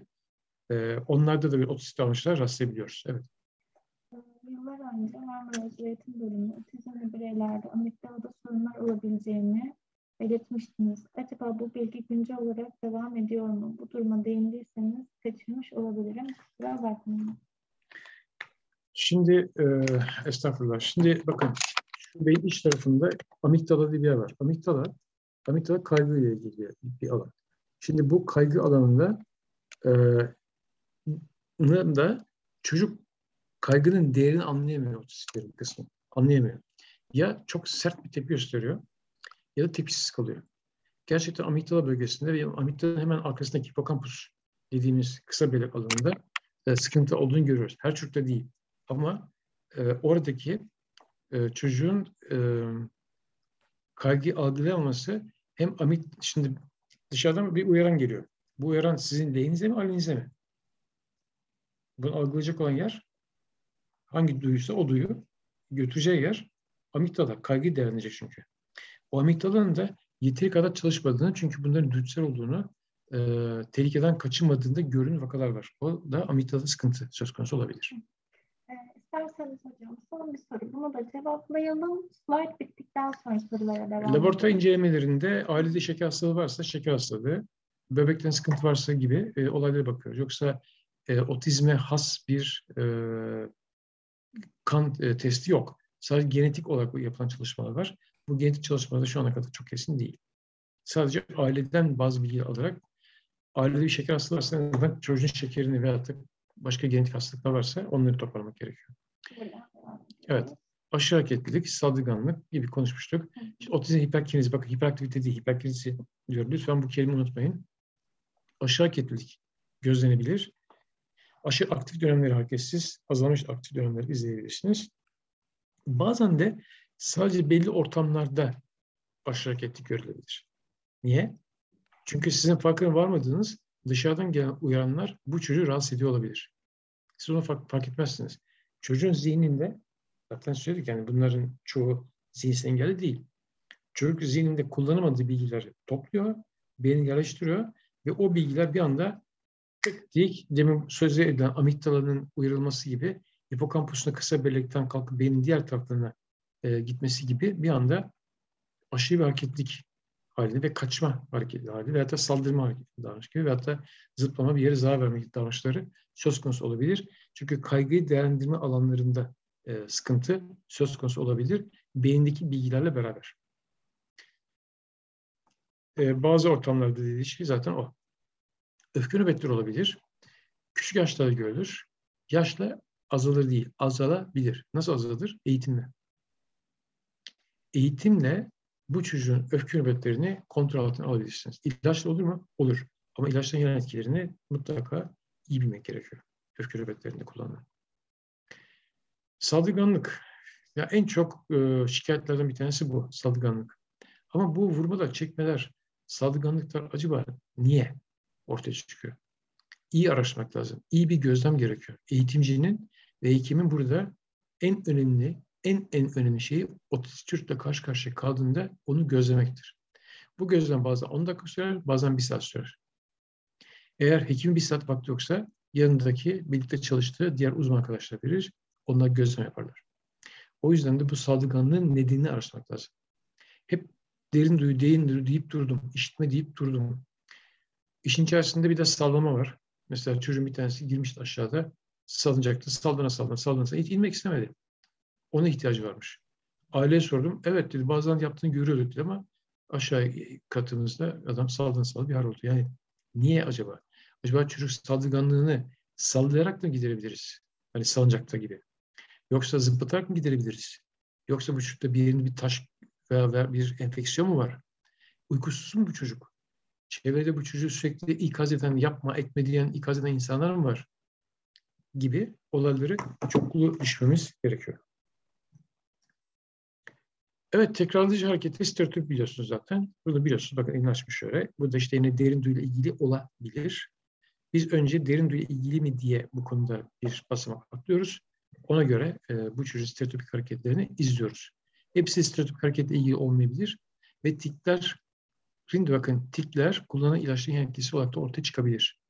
Tikler stereotipiyle karışıyor bazen demiştim ben size. E, o yüzden biraz dikkat. Tikler genellikle yüzde olabilir, omuzda da olabilir. Ha, yazılmış burada, omuzlarda.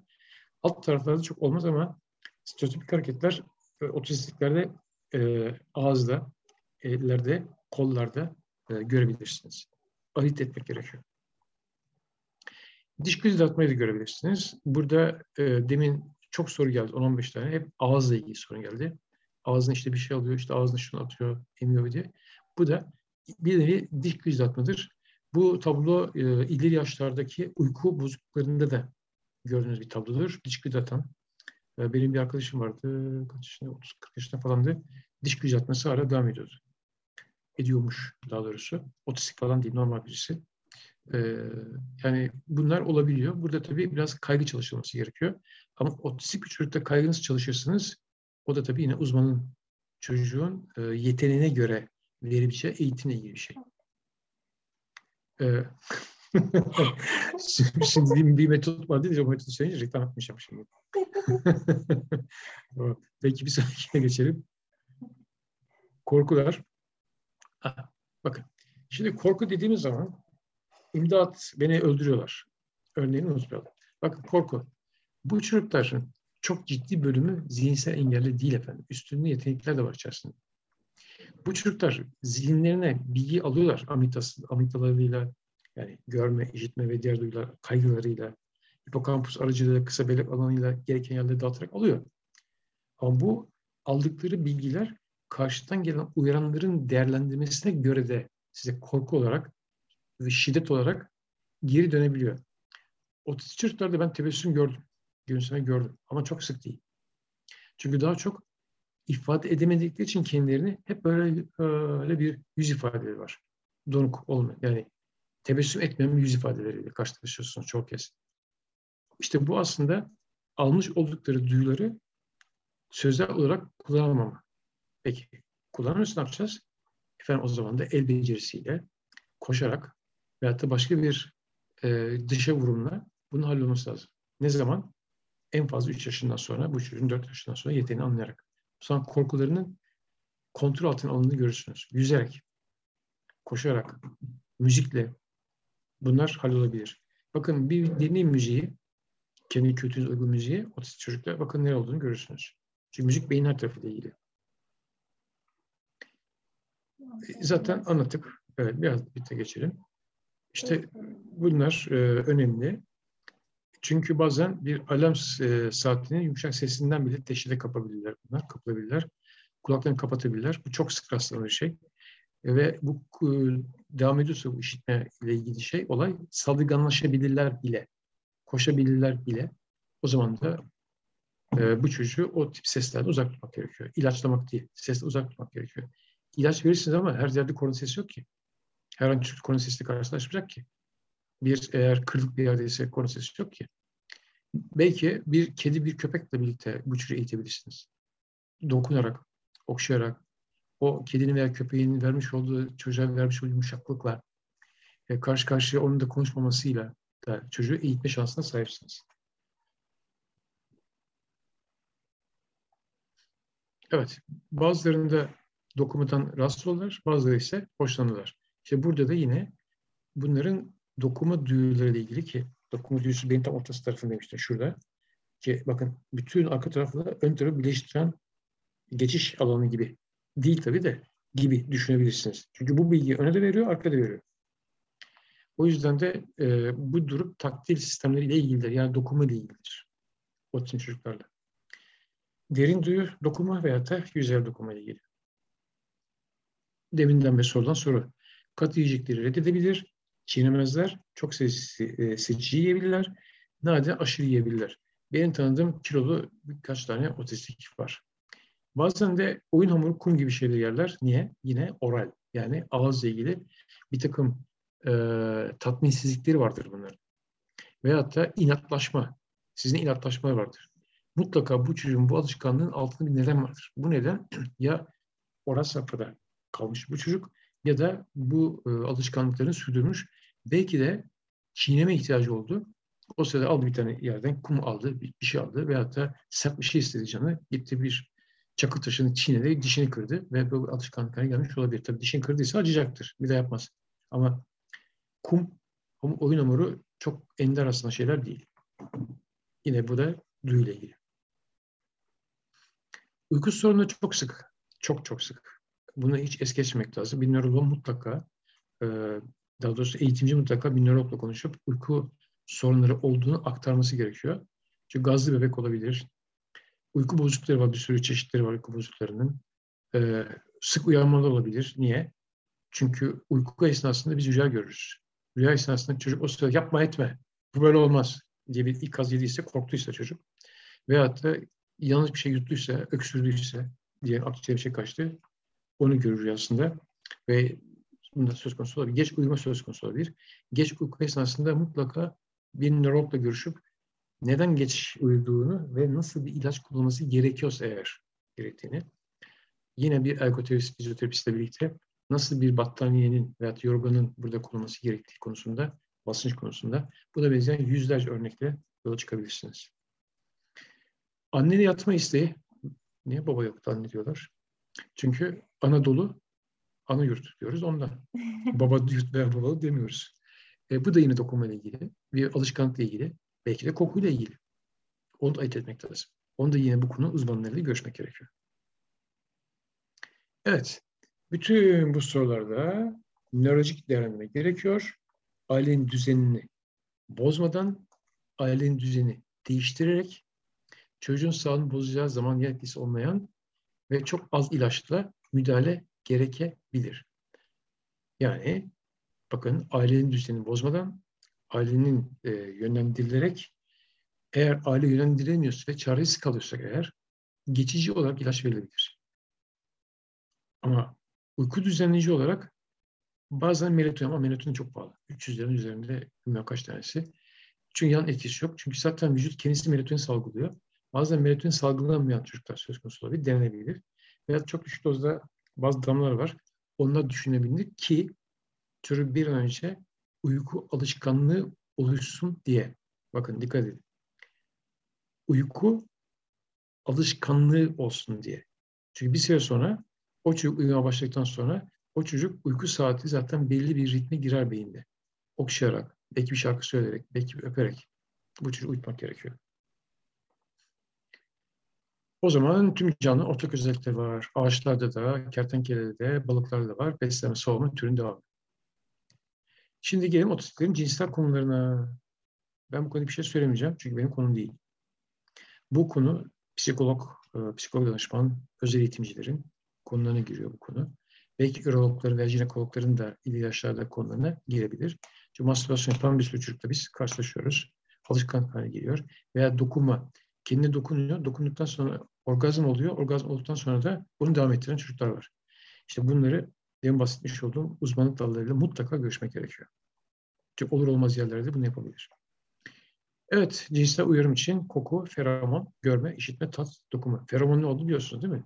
Cinsel uyarıyı artıracak olan koku. Yani burun yolu alınan kimyasallar. Bir ara parfümlerde vardı. Asperger biraz hızlı geçelim isterseniz. Otistik grup içerisinde Asperger sendromu yeteneklidir bunlar. Çoğu üstün zekalı, üstün yeteneklidir. Çok fazla sanatçı vardır bu konuda karşınıza çıkar. Türkiye'de de var, dünyada da var. Otistinaz alabilirler ama bunları Asperger olup olmadığı konusunda mutlaka bir e, şey yapmak lazım. Sosyal becerisi zayıf ama üstün yetenekli, üstün zekalı çocuklar. Bunları araştırmak, bulmak gerekiyor. Tepkisel bağlama, işte bunu geçelim isterseniz. Hı hı. İstenmeyen, beklenmeyen bebek olarak dünyaya gelmiş olabilir. Tepkisiz. Ama bu belki de psikiyatrik bir tabloya karşı karşıyayız. Belki psikolojik bir tabloya karşı karşıyayız. Bunu iyi ayırt etmek lazım. Mesela andaki depresyon bile bu çocukta uyaranlarla ilgili sıkıntılara sebep olmuş olabilir. Özellikle teknoloji cihazları meşguliyet ise COVID döneminde çok arttı. Aman dikkat. Dikkat dedik geldi işte. Bu uyaran eksikliği mi? Tepkisel bağlama bozukluğu mu? Otizm mi? Asperger mi? Yoksa yaygın gelişimsel bozukluk mu? Yaygın gelişimsel bozukluk terimi eski. Benim hep karşı çıktığım bir terimdir bu. Çünkü bunun altında bir sürü şey var. Yaygın gelişimsel bozukluk deyince. Acaba hareketle ilgili olup da oradan kalkan duygusal sorun mudur? Otizmin pür otizmidir. Onun için o terimi ben soru işaretiyle karşılıyorum daha çok. Ayırt etmek için özel eğitim planlamak için çok önemli. Bunu ayırt etmesi. Çünkü ben nasıl bir özel eğitim yapacağım acaba? Hangisi? Deminden onu anlatıp durdum ben size. E, beyinlerini anlattım.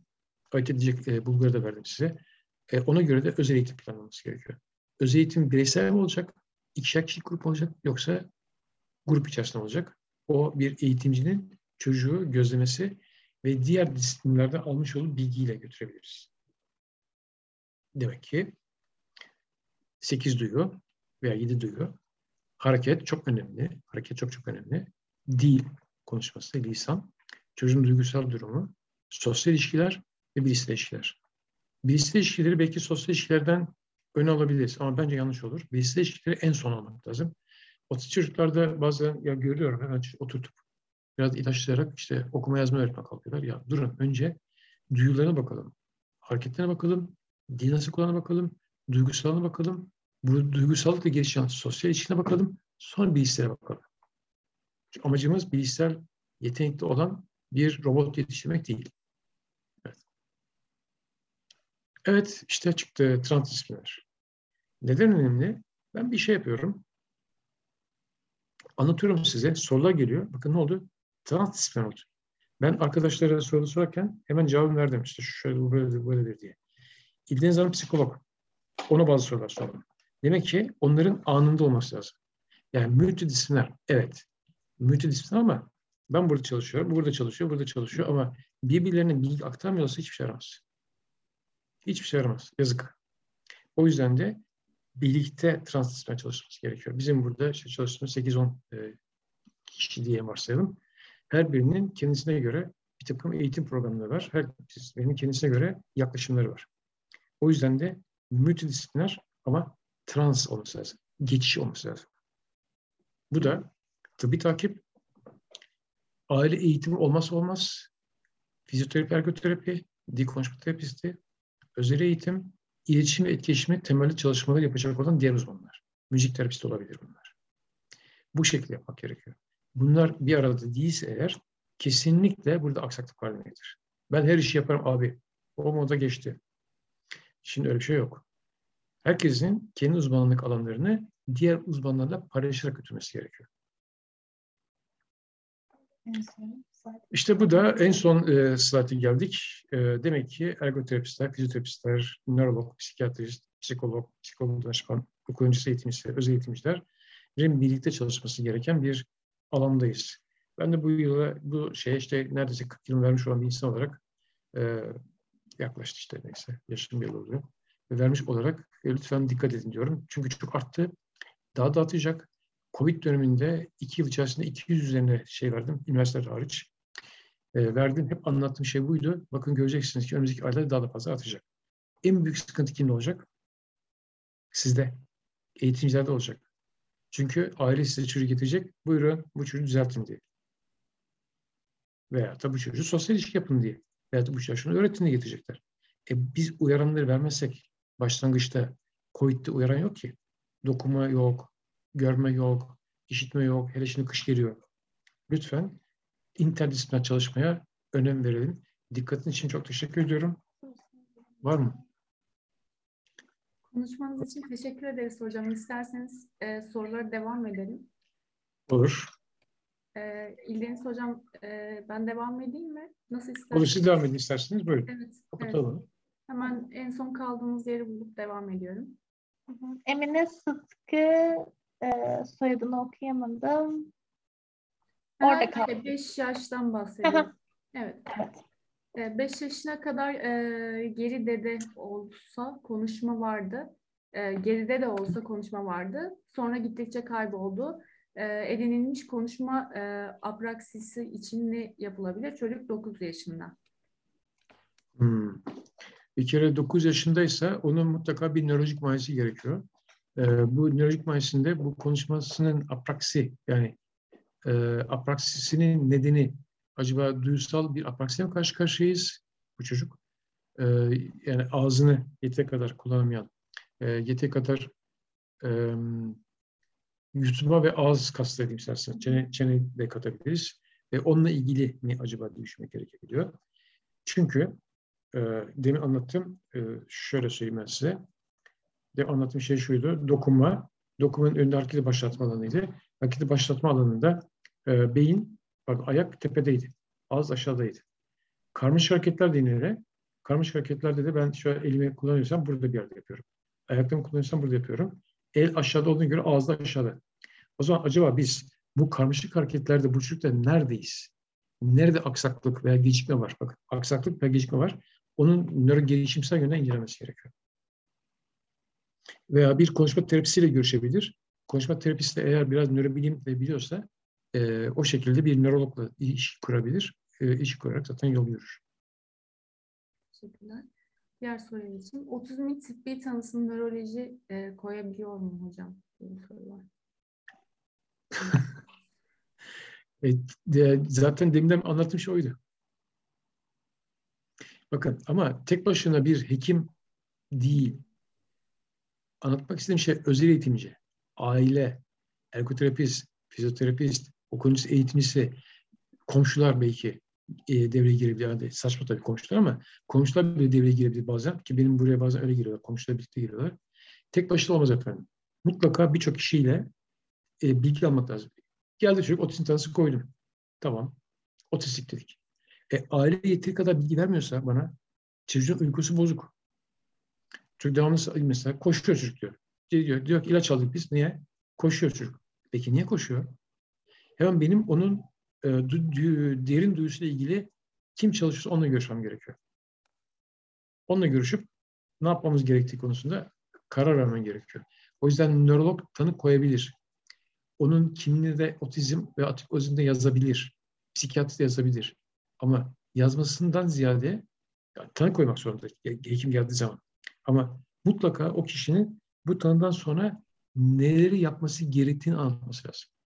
Çünkü ben size deminden beri otizmin beyindeki sistemini anlattım. Evet dediğiniz gibi o program için e, çocuk için Evet. veya bireyler için disiplinler arası fikirler gerçekten de önemli. Evet. Diğer soruya geçeyim. E, ekoleli konusunda ne düşünüyorsunuz? Ekoleli de yine otizmde rastladığınız bir şey. E, ekoleli e, konusunda bir olay varsa bunu da yine bir e, bu konuyu uzmanlaşmış olan bir e, konuşma terapisti, bir psikolojik danışman, e, bir öncesi eğitimcisiyle birlikte götürmek lazım bu ekoleliyi. Çünkü bunun nedenini bulmak lazım. Neden başladı diye. Yani bunun çünkü farmakolojik tedavisi pek düşünemiyorum.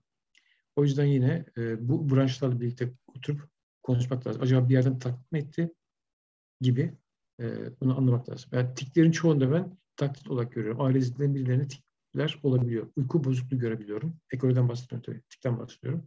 O yüzden çevreyi öğrenmem lazım. Hı hı. Öğrenmek lazım. Nöroplastisite ile ilgili fikriniz nedir diye sorulmuş. Nöroplastiği e, bilmiyorum bu sunumda mı konuştum. Ben çok söylediğim şeydir. Onu da yine e, Eğitim Bilimleri Dergisi'nde Marmara Üniversitesi'nde ilk defa ben bu konuyu konuş, yazmıştım. Bilimsel bir yayın olarak. Nöroplastiği. Nöroplastik şu. Nöronlar 85 veya 150 milyar nöron var. Saymadık, bilmiyoruz sayısını. Varsayıyoruz. Bu nöronların birbirleriyle iletişim kurmalarıdır. Peki nasıl anlarız bunu? Plastikleri yine anlatalım. Plastik malzeme aldınız, kullandınız, attınız çöpe. Ee, geri dönüşümü gel aldı. Sizin çöpe attığınız malzeme bir süre sonra size bardak olarak eve gelir. Plastiste. Yani plastik demek yoğrulabilirlik anlamına geliyor. E, beyin zaten yoğrulabilir. Yani nöroplastisite nöronlar arasındaki bağlantıları arttırılması anlamına gelir. Çocuğun eksik olduğu yerde neyse o. İşte orada nöroplastisite ile bu eğitim aracılığı, sizin yaptığınız şey zaten o. Yani bilmiyorum, eğitimcilerin dışında kimler var? İsterseniz anne baba da olabilir. Eğitim aracılığı yaptığınız şey nöroplastisitedir. Yani beynin yoğrulabilirliği, nöronlar arasındaki bağlantıyı arttırıp o bağlantı içerisinde kimyasal maddeler var işte dopamin, e, nöroplepin gibi o maddeleri e, geçişini artırmaktır. Bu nöroplastisite. Otizmde görülen parmak ucu yürüme davranışını duysal olarak hiper ve hipo e, aktiviteyle ilişkilendirilirken bunun yanında nörobilim bakışıyla nasıl ilişkilendirilebilir? Ee, güldüm. Niye güldüm? Şöyle güldüm. Ee, yıllar yıllar yıllar önce gittim. Çok eski. Ee, Spas Çocuklar'da çalışıyorum o zaman. Öğrenciydim. Veyahut da yeni mezunum. Bilemiyorum yıllarını. Ee, çocuklara bakıyorum. Parmak ucu yürüyorlar. Aşil tendona bakıyorum. Sert değil. Yani spastik değil. Allah Allah falan diyordum kendi kendime. Ama o zaman otizm çok böyle bilinen bir şey değil. Sonra yurt dışından e, bir e, uzman geldi.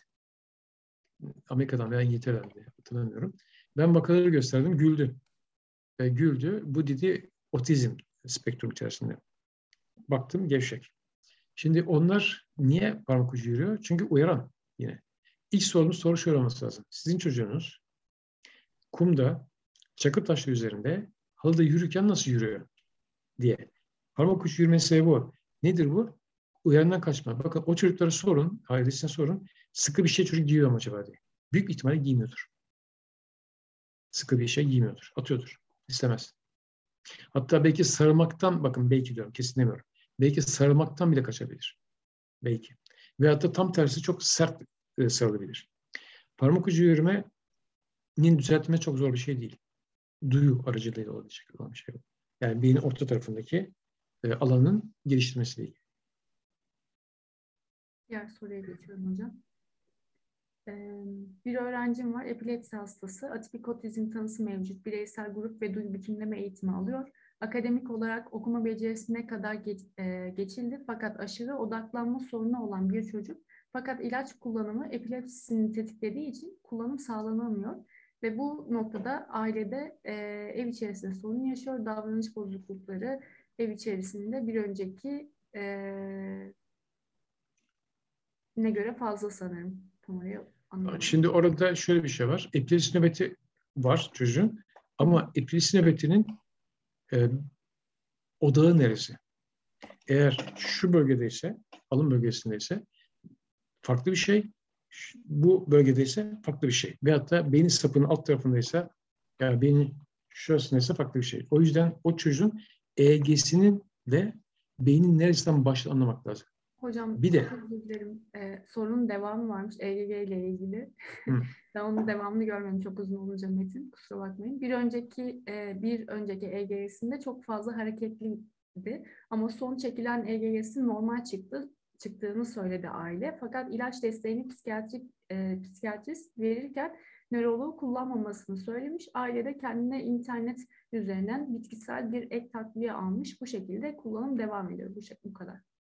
Tamam. Çünkü e, bazı ilaçlar, şimdi ben ilaç adını söylemeyeyim, bazı ilaçlar epilepsiyle çatışır.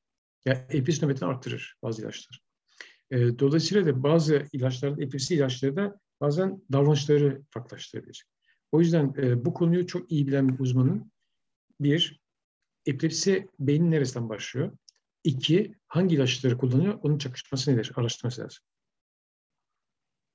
Teşekkürler. Ee, diğer soruya geçiyorum. ABA eğitimi e, üzerine düşüncelerinizi merak ediyorlar hocam. Şimdi eğitim meselesine ben girmeyeyim. E, demin e, İldeniz de bana bir eğitim bahsetti. ABA eğitimini Türkiye getiren de bir eski bir öğrencimdi. E, şimdi bulamıyorum nerede olduğunu bilemiyorum. E, yani her çocuk farklıdır. Her çocukta da farklı eğitim programları gerekiyor. Her çocuğun farklı olduğunu beyinle her çocuğun farklı e, beyin yapısı olduğunu bilir. Hocam çok çok özür dileyerek e, ben soruyu tam olarak iletmek isterim. Ben hem özel eğitim öğretmeni hem de otizmli bir çocuk annesiyim. Daha önce de e, başka platformlardan tanışmıştık zaten. E, doktorların e, ABA eğitimi önerisi hakkında ne düşünüyorsunuz? Aslında soru buydu. ABA eğitimi hakkında ne düşündüğünüz değil. ABA eğitimi önerisi hakkında. Çünkü ben de aynı sizin gibi düşünüyorum. Her çocuk farklıdır şunu uygulayın demenin doğru olmadığını ve çocuklara haksızlık olduğunu düşünüyorum. Asıl soru buydu. Teşekkür ederim. Rica ederim. Yani e, her çocuk farklı olduğu için teşekkürler. Ama eğitimi konusunda şu anda bayağı bir tartışma var zaten biliyorsunuz. Ben de o tartışmaya girmek istemiyorum şu anda. E, e, dolayısıyla da e, ABA e, eğitimi yapılabilir ama hangi çocuğa uygulanacak konusunda o kadar çok metot var ki şu anda. Uu, dünya kadar metot var. Yani yanlışı demiyorum. Ama her çocukta bakın bir, hangi çocukta yapıyorsunuz? İki, hangi uzman yapıyor? Üç, aile bunu nasıl algılayabiliyor? Bak, bütün bunlar bir araya gelmesi lazım. Ama her eğitim için söylüyorum bunu. ABA için de demiyorsun. Her eğitim programı öyle. Teşekkür ederim. Teşekkürler. Ben de teşekkür ederim. Ee, sallanmalar ve ali hareketlerinde neler yapılabilir? Diye bir soru var. İşte bakın eğer bu çok rahatsız edici bir duruma geldiyse yan etkisi olmayan ender olarak yan etkisi olmayan ilaçlar denenebilir. Eğer çocuk çevre çok rahatsız ediyorsa, e, kendisi rahatsız oluyorsa, eklemlerinde sıkıntı baş, başladıysa, sakarlık başladıysa yan etkisi olmayan bazı ilaçlar kullanılır demiyorum, kullanılabilir. Ama bu sallamaları yapıyorsa eğer o konuda çalışan e, uzmanın mutlaka bir nörobilim bilen birisiyle de diyalog kurması gerekir. Ne yaptığıyla ilgili. Yani ne oluyor da bu çocukta bu ortaya çıkıyor? Yani ne zaman çıkıyor? Hangi uyaranlarla ortaya çıkıyor? Bakın ne zaman? Hangi uyaranlar ortaya çıkıyor? Ee, veya eğitim yapılıyorsa bu eğitim nasıl bir eğitim yapılıyor? Ee, gibi e, araştırma gerekiyor mutlaka. Yani uzun da sürebilir ama yani benim gördüğüm işte o yıllar önce kurduğum dernekte ve sonraki grup şeylerde çocuklarda çoğunda devam etmediğini görüyorum ama küçük yaş grubunda 10 yaş altı çocuklarda çok sık rastlıyoruz. Orada eğitim ancak düzelebiliyor. Veya bazen ilaç kullanabiliyor ama ilacın yetkisini bilerek. Hocam nöroloji örneği e, yapıldı. ASO ano değerlerine bakılarak antikor negatif çıktı. Ama dediğiniz gibi üst solunum enfeksiyonundan sonra geriledi. E, apraksisi büyük ihtimal e, duysal e, apraksisinden kaynaklı. Çok teşekkürler. Bir eğitimci olarak çok yararlı bir seminer. E, İVİK e, tedavisi hakkında ne düşünüyorsunuz? Şimdi oraya girmek istemiyorum çünkü o kadar fazla e, tedavi programları var ki yani yani or oralarda seni tartışmak istemiyorum. Yani çok fazla şimdi ben size şöyle kutuyu göstersem dünya kadar burada e, prospektif göreceksiniz bize getirdiler işte şu şuna yarar bu yarar falan diye. Ama çok fazla bir şey diyemiyorum. Hele bu e, ekonomik krizde fazla bir şey söylemek istemiyorum. Yani reklama girmek istemiyorum. Evet. Dikkat ederseniz e, şeyleri bile, metotları bile söylemek istemiyorum. Evet. Ee, çok haklısınız ama ben yine de soruları aktarmaya çalışayım. Siz bu şekilde reddedin. En azından sizin ağzınızdan sorumluluğu atıyorum gibi bir şey olacak. Ee, tekrardan buna benzer bir şey var sanırım. E, neurofeedback hakkında düşüncelerinizi merak ediyorum. E, neurofeedback e, de uygulanabilir. Bakın her çocukta değil. Neurofeedback daha Türkiye'ye girmeden önce ben üniversite öğrenciyken öğrenmiştim. Yıllar yıllar yıllar önce. E, bir e, tıbbi cihaz satan bir şirkette de ben bir ara çalıştım öğrenciyken. Orada öğrenmiştim. Yani nerede sanıyorum 5. sınıfta falanım galiba, 6. sınıfta falandım. Nörfeedback uygulanabilir. Ama hangi çocukta? Bakın ilaçlarda aynı şey söylüyorum. Metotlar aynı şey söylüyorum. Ee, daha işte nörfeedback'te buna dair ve daha birçok metot var. Her çocukta farklı olması gerekiyor. Çocuğun neye ihtiyacı var? Bakın dikkat ederseniz genelde söylediğim laf neydi? Ergoterapi, fizyoterapi, özel eğitimci, sınıf öğretmeni gibi uzmanlardan bahsettim gibi. Daha çok o uzmanlar aracıyla götürmek lazım. Yani kim yapıyor bunu? E, hangi e, şeyle amaçla ve hangi çocuğa yapıyor? Yanlış demiyorum ama her çocukta farklı. Yani metot yan- yanlış değil. 5 yaş orta ağır otizmli bir çocuk oyuncakları topladıktan sonra tekrar dağıtıyor ve onu eğlence olarak ona eğlence olarak geliyor. Bu konuda ne yapabiliriz? Ne yapalım? Zaten oyun kurmayı e, bilmesini bekleyemeyiz. Birazcık daha o da tekrarlayıcı hareketlere geçmiş gibi. Zaten duyuyla çalışıldığında o enerji ihtiyacının birazcık daha e, azalmasını azalması sağlanabilir. Ya da e, duyunun verdiği ödevleri evde yaptığımızda daha farklı oyun biçimleri geliştirilebilir. Yani direkt sadece bir hani oyuncakları e, ortaya koyup işte dökmesini tekrar sizin toplamanızı beklemekten ziyade daha harekete bağlı oyunlar oynanabilir diye düşünüyorum. Bugün e, gelen çocuk ilginçti değil mi? E, eşyaları dağıttı. Tabii şöyle oldu aslında. Mesela o Ee, çok komik bir olay. Bana göre çok komikti. Biraz Aile aile çözüm getiremedi. evet. biraz inatlaştık yere yattı hatta e, o bir yere geçmek istedi. Ben izin vermedim çünkü etrafı çok dağıtıyordu. Yere yattıktan sonra ellerini tuttum o bağırırken ben şey oynamaya başladım. Fış fış kayıkçı kayıkçı. Vesti, vestibiler diye ellerini tutup sonra onu tutup geri itmeye başladım. Tutup geri itmeye başladım. Bu sefer gördüm ki hani bağırma hareketi ortadan kalktı. Tamamen başka bir yöne yöneldi. Sonra keyif almaya başladı. Aynı zamanda sallanmaya başladı. İşte ses tonuyla beraber o da uyum sağlamaya başladı. Yani farklı o an o tepkiye göre hani çocuğu da tanıdıktan sonra stratejiler geliştirilebilir. Strateji tanıdıktan sonra yani o yüzden e, yani kitap bilgisi değil tanıdıktan sonra e, fizyoterapist, ergoterapist değil e, psikolog bir yıl oldu değil mi? Evet. Bir yıl geçti mi? 14 ay olmuş. 14 ay olmuş. evet. 14 ay oldu. E Ama görüyorsun Trump sistem çalışınca herkes bir şeyler söyleyebiliyor. Bir çocuk daha vardı burada. E, geldi etrafı dağıttı, dağıttı, dağıttı. Bağırdı, çağırdı, cak cak. Ondan sonra aile dedi ki hadi gidiyoruz dedi. Ondan sonra çocuk gitmeyeceğim dedi. Ben de oyun oynayacağım dedi. Yine dağıttı etrafı. Hı hı. Ondan sonra ama bayağı bağırıyor ve insanlar rahatsız oluyor- oluyorlar. Ee, sonra dedim ki kutuyu toplayın dedim. Çocuk yine kutuyu dağıttı.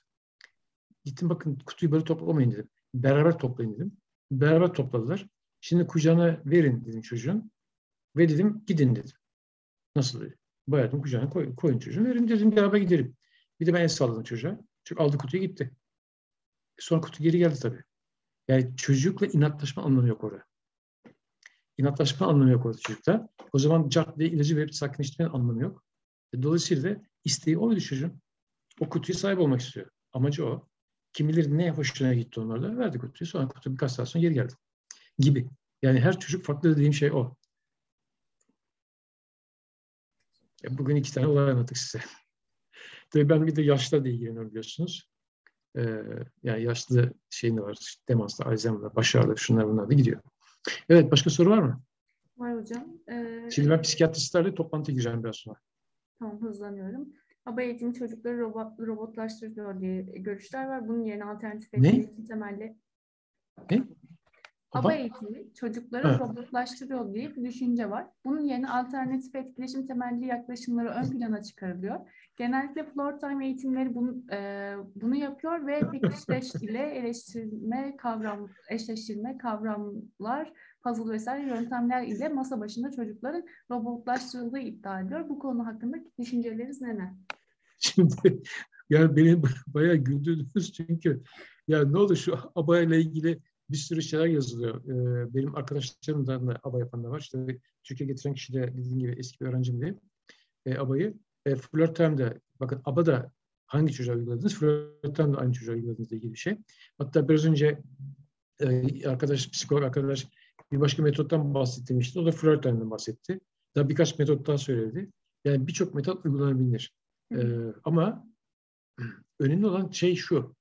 Çocuğu gözlemesini bilen aile ve eğitimci ihtiyaç var. Bakın ben doktorum. Tamam bitti. Benim işim bitti. Ben tanıyı koydum. Ama ekibimin bunu bilmesi gerekiyor. Bilmiyorsa bile eksik nerede? İşte abada eksik? İşte o da mı eksik? Ama hangi metot? Mesela şey geliyor. Aile e, danışmanlığı gerekebilir bazı. gibi düşünün. Veyahut da bir e, davranış bozuk olan bir 15 yaşında, 18 yaşında birisi geliyor. Hangi psikoloğa bunu vereceksin? Onu düşünmek gerekiyor. Bu da böyle. Ya, ABA'nın aleyhinde bir sürü yazılar ben görüyorum çıkıyor şeyde. Ama yani bu konuda yorum yapamam. Çünkü her çocuk farklıdır. Lafını çok söylüyorum. Her çocuk farklıdır. Bazı kişiler ABA eğitimi yararlı olmayabilir. Bazı çocuklar Freud'dan etki olmayabilir. Bazı çocuklar duyu bütünlüğünün hangi? Çünkü hangi uzman yapıyor? E tabii hangi uzman yapıyor? Hangi eğitimci yapıyor bunu? Hangi eğitim hangi bilgiyle bunu yapıyor? Her önüne gelene hangi eğitim olmaz. O yüzden seçmek lazım diye düşünüyorum. Yani onun için bir eğitim metodunun e, mesela biraz önce başka bir metot konuldu. Ben dedim ki e, ben onu üniversite ilk yıllarındayken duymuştum. Türkiye'de daha yoktu. Duymuş, çok meraklanmıştım o dönemde. Şu anda çok fazla uygulanıyor. Ama kim uyguluyor? Hangi bilgiyle uyguluyor? O çok önemli. Kime? Bir de. Yüksek çinko değerinin otizmli bir çocukta nelere yol açar?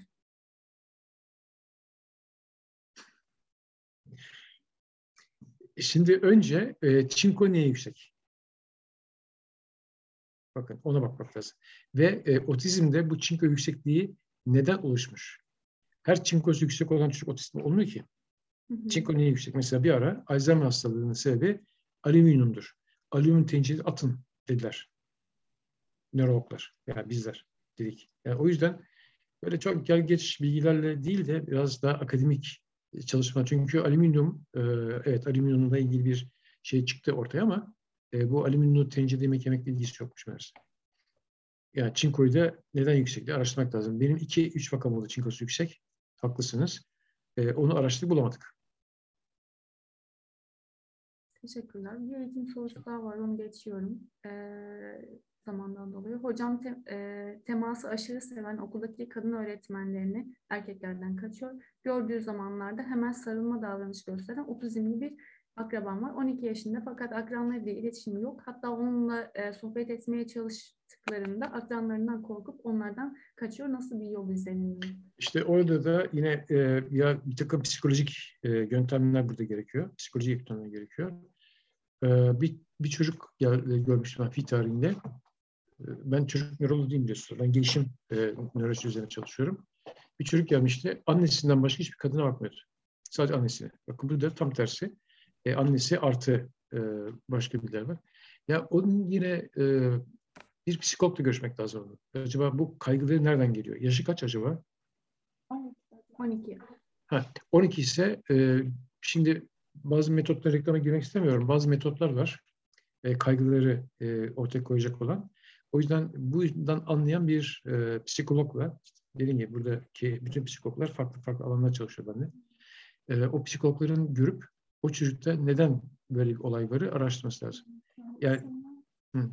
kendisini ifade edemiyorsa zaten öncelikle e, sözel olarak ya da bedensel hareketler, sosyal, duygusal olarak zaten e, iletişim kurmaktan kaçınır. Da olabilir. Ya bu da olabilir. İletişim kurmak da olabilir. Bunun dışında anneyle bağlantısı fazla olabilir. Bir Freudian yaklaşımdan ziyade bu tarzda bir yaklaşımla düşünmek gerekiyor diye düşünüyorum o çocuğu hissetti. Evet, yani o da çok zor bir şey değil. Ee, önce çocuğun e, resimlerini, e, yeteneklerini, ya yaptığı resimler, yetenekler, aileden alacak olan bilgilerle zaten e, dokümantasyon ortaya çıkar. Hı hı. E, birkaç seansta çıkar ortaya. Sonra birkaç seans sonra da zaten eğitim programı düzenlenir. Teşekkürler. Ee, başaramadığı zaman kafasını vuruyor. Resim çizemediği çizemediyse elini kırmam lazım diyor. Kendinden kendimden örnek vererek sakinleştirmeye çalışıyorum ve ne yapmalıyım? Şimdi genelde bu tip çocuklarda hep eksik yönleri e, konuşuluyor ya da zayıf yönleri konuşuluyor. Fakat e, çocuğun güçlü olduğu yanı neyse tanıyarak onu da birazcık daha ön plana çıkartıp o alanda da desteklersek e, ya da hani o zayıf olduğu alanda bir şeyler yapmaya zorlamak değil, güçlü olduğu alanda ilerletmek. Yani zayıf olduğu alanlar elbette e, tamamlanmaya çalışılsın, bu yönde eğitimler devam edilsin. Ama e, zaten hani orada yapamadığı için, hani beceremediği için, kendisi de travmatize olduğu için e, güçlü olan ve yetenekli olduğu yönlerde desteklemek daha hani kurtarıcı, daha iyi bir sonuç verebileceğini Çünkü- düşünüyorum. Çünkü mutluluk e, kimyasalları salgılanacak. Çocuk daha da e, yetenekli olacak ve biraz daha sakinleşecek. Belki gece uykusu da daha toparlayacak gitsin. O yüzden e, çocukların olumsuz yönlerinin yanında e, biraz olumlu taraflarını da e, toparlamak lazım Hı hı. diye düşünüyorum. Evet, o kadar haklısınız ki hocam hani e, zaten hani sunum başı o hep e, kaygı durumlarından e, kendini ifade edemediklerinden dolayı o sıkışmışlık hislerinden e, bahsetmiştik. Bir de hani hep e, o başaramadıkları kısımlardan e, itelemek biraz da onları kaygı durumunu yükseltip daha saldırgan ve istemediğimiz Evet. olumsuz davranışları ortaya çıkaracaktır. E, Birçok da bu arada okumadığım e, teşekkürler ve e, iyi dilekler var. Ben de çok teşekkür ederim hocam bu sunum Ben için. çok teşekkür ediyorum. E, sorularınızı drbulentmadi.yahoo'ya yollayabilirsiniz. Demin şeyde vardı e, sunumda. drbulentmadi.yahoo. Oradan e, ilpat kurabiliriz. O sekreterine bağlı. Hemen doğrudan soruyu çıktısını alıyor ve bana veriyor. Nokta yok. Dr, dır, dr, bulentmadi. E, var mı? Şeyde var. Slide'da vardı ama yine yazabilirim.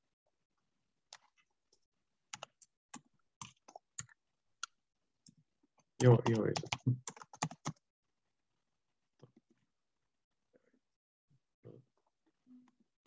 Aa, yazma mı gitmiyor? Ama gitmedi. Yazdık hocam. yazdık. Olmadı. Şimdi Tamam. oldu. E, bu adrese e, sorularınızı yollayabilirsiniz. E, birkaç gün içerisinde ben size cevap verebilirim. Ben çok teşekkür ederim ilginize. Çok güzel sorular geldi. Çok teşekkürler. Bana eski günlerimi hatırlattınız otizmle ilgili. E, yani ben vakalarını paylaştım sizinle. Ama e, bilin ki önce gözlem. Yani uzmanın gözlemi. Yani sizde gözlemi. Ve gözlemle beraber mutlaka aileden sonra bilgi alınması. Bakın sizin gözleminiz de ailenki tutturuyor mu birbirini? Çünkü önce aileden bilgi almayın. Önce gözlem yapın eğer imkanınız varsa. Sonra aileden bilgi alın. O bilgiyi birleştirin. Nöro gelişimsel yönden de nesi eksik ona bir bakalım. O nöro gelişimsel yönden. Zaten o da çok uzun süren bir şey değil.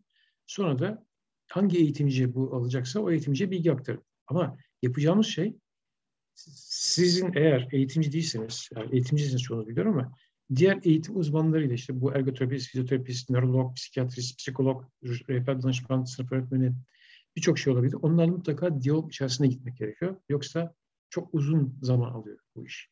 Ve yoruluyor aile. Ben çok teşekkür ediyorum. Ee, saygılarımı sunuyorum. Hoşçakalın. İyi akşamlar diliyorum. İyi akşamlar. Hoşçakalın.